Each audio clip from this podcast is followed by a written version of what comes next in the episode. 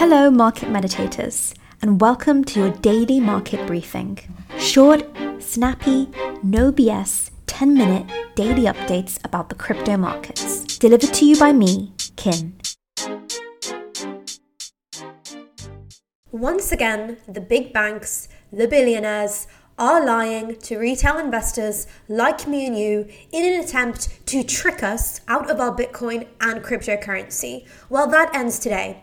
In today's call, we're going to do three things. Our usual market rundown, let's see what's going on in those charts. The top headlines in the crypto news today, got some good stuff going on. And number three, what another billionaire has come out to say about cryptocurrency in what appears to be another lie that I think everyone should be aware of to protect themselves from more information like this in the future. So let's dive in. Once again today, the charts are starting to look a little bit better. 24 hour BTC up 1%, above that 17k level, and on the 7 day of 4% green. We'll take it. Similarly, Ethereum up a little bit on the 24 hour, up even more, about 7% on the one week, trading above that 1.3k level. A couple of the top altcoins are taking this win. We can see that they are pumping on the 24 hours, such as XRP, Curve, Atom, Woo, Mina. But hold on to XRP. I'm going to circle back to this when we look at the top headlines. Of course, it is not all good news. Some altcoins printing losses as well, like Lido, like Gala. Cool, so let's see what gives for XRP. Moving on to the top headlines now. Why is XRP doing well? Well, after two long very long years, the Flare Network token FLR airdrop has finally begun. The Flare network initially started as a crypto aimed to create a DeFi ecosystem for Ripple and its XRP token, hence its cult like following. According to an announcement on Monday, the current FLR tokens account for 15% of the project's total supply, with the remaining due for distribution over the next three years. Initially scheduled for distribution in 2020, the airdrop occurred at 6:49 p.m. Eastern Time on Monday. Over 4 billion FLR tokens were shared among qualified recipients who were selected based on the snapshot that was taken in December 2020 that captured wallets holding at least one XRP at the time. It was sort of gigadumped though. FLR initially started trading at $0.15 on Monday night, but prices have since dumped to 0.04, having lost more than 70% of its value at the time. A small battle has been won for XRP community through this airdrop, but the war remains against the SEC regarding whether or not XRP token was a security, is a security. This continues to go on. Let's move on to the next big headline in the crypto news today that we should all be up to speed on, and then we will slide on over to that billionaire who's been telling lies about Bitcoin. Next headline, equally exciting. There are renewed rumors out that Twitter may be about to launch its own coin. But why does Twitter need a coin and how would it work? Last month, app researcher Nima Owji posted a short thread on Twitter's ambitions to monetize use of the app. He included an icon of a coin with the Twitter bird on it. Owji's screenshot of the monetization feature includes sections for subscriptions and tips. Yesterday, software developer Jane Manchun Wong provided more evidence that a release may be pending. She discovered a coin's purchasing screen and claimed that transactions would be facilitated by Stripe. The coins will be reportedly linked to Twitter Awards, a list of which was also leaked by Wong. These includes tags such as mindblown, bullseye, and hilarious. The use of some form of token on social media site is not new, of course. Reddit coins and Facebook stars have already been launched for their platforms. And some in the cryptocurrency space are worried about what this may mean for Dogecoin. Elon Musk hasn't tweeted about Doge since May last year, and some fear he may be ditching the coin for his own. Despite this, Doge jumped about 7.5% yesterday before slightly retracing. Charts and headlines done, we are going to head on over to the main focus of today the billionaire who is lying about Bitcoin and how to protect yourself. The billionaire who has once again had bad things to say about cryptocurrency is none other than JP Morgan CEO Jamie Dimon. JP Morgan, of course, is one of the biggest banks in the world, and Jamie Dimon is its very wealthy CEO. He has reiterated his bearish stance on Bitcoin and other virtual assets. CEO has made several bearish comments on crypto, continues to be vocal about his stance against all virtual currencies. For example, in 2017, he said Bitcoin was a fraud. Then, speaking at the 41st annual healthcare conference, he referred to digital currency as a speculative asset that can never replace real money or become an efficient payment system. He also said that crypto has become a standard tool among criminals for illicit activities. Actually, he goes on to say that virtual assets are used more for illegal activities than they are for legal ones. Let's get some more comments from the horse's mouth. Can I throw into the mix, which I think is a small piece, but maybe you think it's a bigger piece? Janet Yellen called the, the failure of FTX last week a, a Lehman moment in crypto.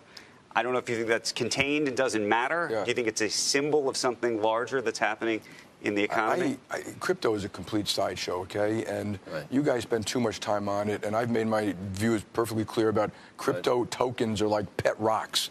And there's right. and and and people hyping this stuff up. That doesn't mean blockchain is not real. Right. That doesn't mean yeah. smart contracts won't be real or Web 3.0. But cryptocurrencies that don't do anything, I don't understand why people. I don't know about you, but I've never looked at my Bitcoin or crypto and thought, hmm, that kind of looks like a pet rock. He's also called cryptocurrency a decentralized Ponzi scheme in the past. But now let's focus on what he said really recently. His most recent comments come from a televised interview on Tuesday. He said, I called it Bitcoin a decentralized Ponzi scheme because people were just hyping it, hyping it, and hyping it, and they'll write tons of books on this. The money was stolen out of it, what people knew and didn't know. He says a lot of people got hurt by crypto. These were retirees, grandmothers, okay, lower income folks, and it was a shame. Going on to say it should have immediately been put in some kind of regulatory framework so that there's some investor protection. He also said, I have no interest in it, by the way, so I hate talking about it. The number of public statements he's made about cryptocurrency in the past definitely confirm that he does not like talking about it. Now, what is weird about all this? Why do we have to take Jamie's comments with a pinch of salt? Three main reasons. Number one, Cryptocurrency is a direct competition to traditional banks like JP Morgan, so we would not expect the CEO of the bank to support its competition. Traditional banks have two main competitors actually. They're sat on their ivory tower trying to protect a very old institution. But on the one hand, you have the army of challenger banks, or neobanks as some people call them. These are your Monzos, Revoluts of the world. This is the army, if you like, trying to attack that tower, climbing up the walls. So you've got these neobanks, which are cheaper, have less KYC and bureaucracies, they are more savvy, better apps, more easy for users to use. So that's the first thing. Then you've got cryptocurrency and blockchain, which of course is cheaper, faster, rules out the need for an intermediary like a bank. So if you like, these are the sort of snipers or people firing catapults at that tower. So reason number one, we should expect Jamie to say these kind of things, knowing that crypto is a direct competitor. Now, let's move on to number two. Jamie, or JP Morgan's own track record, does not suggest that they don't like cryptocurrency. JP Morgan has registered for trademarks for crypto wallets. You can see JP Morgan in the past focusing on offering crypto payment services, including crypto payment processing, virtual checking accounts, and more even though Jamie Dimon believes cryptos are not a good investment. So publicly, he says he doesn't believe in them. Privately, the company are very much growing in this space. We'll take this headline from May 2020 JP Morgan provides banking services to crypto exchanges Coinbase and Gemini. A report from the Wall Street Journal cited unnamed sources apparently familiar with the matter who highlighted them that the move is the first time the banking giant has served clients, literally served them from the crypto industry. And even last year, everyone was well aware of Jamie's contradictory comments. We can see that the headline reports among his spicier statements, Dimon said that Bitcoin is worse than tulip bulbs, a very popular bubble in history that ended very badly, predicting that it's speculation on the coin that won't end well. But then, JP Morgan at the same time has its own digital currency, JPM coin, since mid February 2019, and the bank had previously been considering a merger of its in house blockchain unit Quorum, which underlies its interbank information network, with the well known Ethereum focus firm ConsenSys. And we've had statements from other people in JP Morgan that directly again contradict what the CEO is saying. The JP Morgan co president told the public that they will get into Bitcoin at some point. JP Morgan co president Daniel Pinto, February 2021, said that the current demand isn't there yet for the firm to get into Bitcoin, but he is sure that it will be at some point. And it doesn't even end at these bigger partnerships. JP Morgan's actually in the pioneering section of DeFi. JP Morgan recently executed its first DeFi transaction on Polygon. JP Morgan has executed the first live trade on the public blockchain as part of the Monetary Authority of Singapore Project Guardian. The banking giant completed the transaction using DeFi, tokenized deposits, and verifiable credentials. So this pilot program saw DBS Bank, JP Morgan, SBI, conduct foreign exchange and government bond transactions against liquidity pools containing tokenized Singapore, Japanese government bonds, Japanese yen, and Singapore dollars. And then again, we have JP Morgan's head of blockchain launch very publicly tweeting about this. So it does seem highly suspicious that on the one hand, the CEO is saying all these bad things about Bitcoin and crypto, but then other people in his team and his actual business are doing things to suggest that they very much believe in cryptocurrency and are trying to expand in that area. One more example here to really drive the point home. Not only is their own business focusing on cryptocurrency, but they're actually advising their own clients to look into cryptocurrency and specifically Bitcoin, which Jamie says is his arch nemesis. JP Morgan note to clients endorses 1% allocation to Bitcoin as a hedge. Strategists at Wall Street banking giant JP Morgan have suggested that a 1% portfolio allocation to Bitcoin would serve as a hedge against fluctuations in traditional assets such as stocks, bonds, and commodities. A small percentage allocation was advised, literally advised, to mitigate the risk of any large downturns in the digital assets value.